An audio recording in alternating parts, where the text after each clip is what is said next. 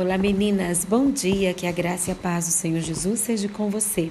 Aqui é Fabiola Moreira, da cidade de Mariana, Minas Gerais.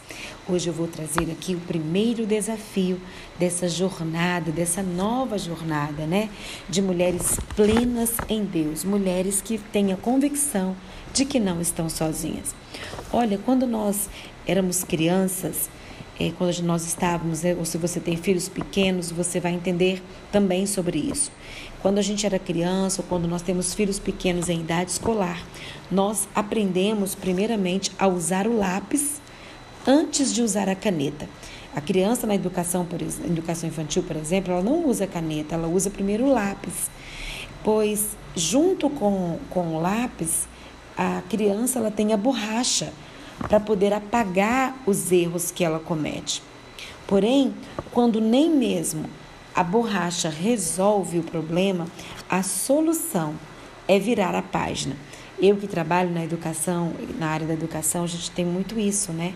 Então, assim, é muito interessante nós entendermos que existem histórias que não vale a pena ser lembrada.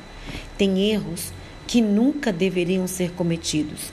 Eles, quando vêm em nossa memória, fazem-nos sofrer. Por que então relembrar e sofrer com o passado? O inimigo, ele é perito em apontar nossos erros e fatos dolorosos do passado, é, visando tirar a nossa alegria do presente. Às vezes ele tira esses erros e fatos é, até mesmo do lixo da nossa memória para nos acusar. Contudo, o apóstolo Paulo nos diz em Filipenses, no capítulo 3, no versículo 13, que devemos esquecer as coisas que para trás ficam e prosseguir.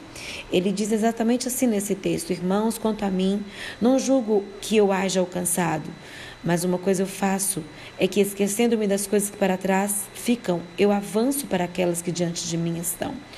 O desafio dessa semana é uma lista de limpeza espiritual. Você vai, você vai pegar um papel, uma caneta e vai escrever uma situação dolorosa e um erro cometido. Escreva um para cada dia da semana, porém, ao lado de cada falha, depois de você orar, de você orar a Deus sobre essa questão, você deve escrever ao lado de cada tópico que você colocar: perdoado e esquecido pela graça de Cristo Jesus.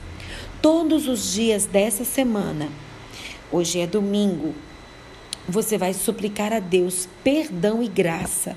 E o mais importante, você vai desfrutar disso na sua vida. Eu estou ministrando que você vai desfrutar disso na sua vida. Cumpra esse desafio. E lembre-se: aquilo que foi limpo pela graça não pode ser sujo novamente. Pois se Jesus disse no Evangelho de João: Vós já estáis limpos pela palavra que vos tenho falado. E a palavra do Senhor, né, ela é de vida eterna, de vida abundância e de perdão.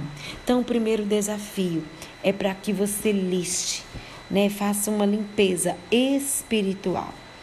Coloque no papel, você vai experimentar da graça de Deus inundando o seu coração. E você vai sentir um alívio na sua alma, um, esse alívio na sua mente nos seus pensamentos. O sangue de Jesus, ele te perdoa, ele te purifica. Vamos iniciar confessando os pecados. A Bíblia diz assim que nós devemos nos já chegar diante do trono do Senhor. Quanto mais próximos nós estamos de Deus, mais ele nos limpa, mais ele nos, mais a, a glória dele se manifesta da nossa vida. Quanto mais próximos, mais semelhante nós ficaremos ao nosso Deus. A presença de Deus ela é como um espelho para nós. Então nós podemos nos achegar confiadamente junto ao trono da graça, a fim de recebermos a graça, a misericórdia e o perdão de Deus. Então eu começo essa jornada de ministração, para que você esteja plena, você precisa fazer uma limpeza espiritual. Você precisa renovar a sua mente. Você precisa receber o perdão de Deus nos seus erros, nas suas falhas e saber que o Senhor ele te restaura e ele sempre tem um novo começo para mim e para você. Que Deus te abençoe.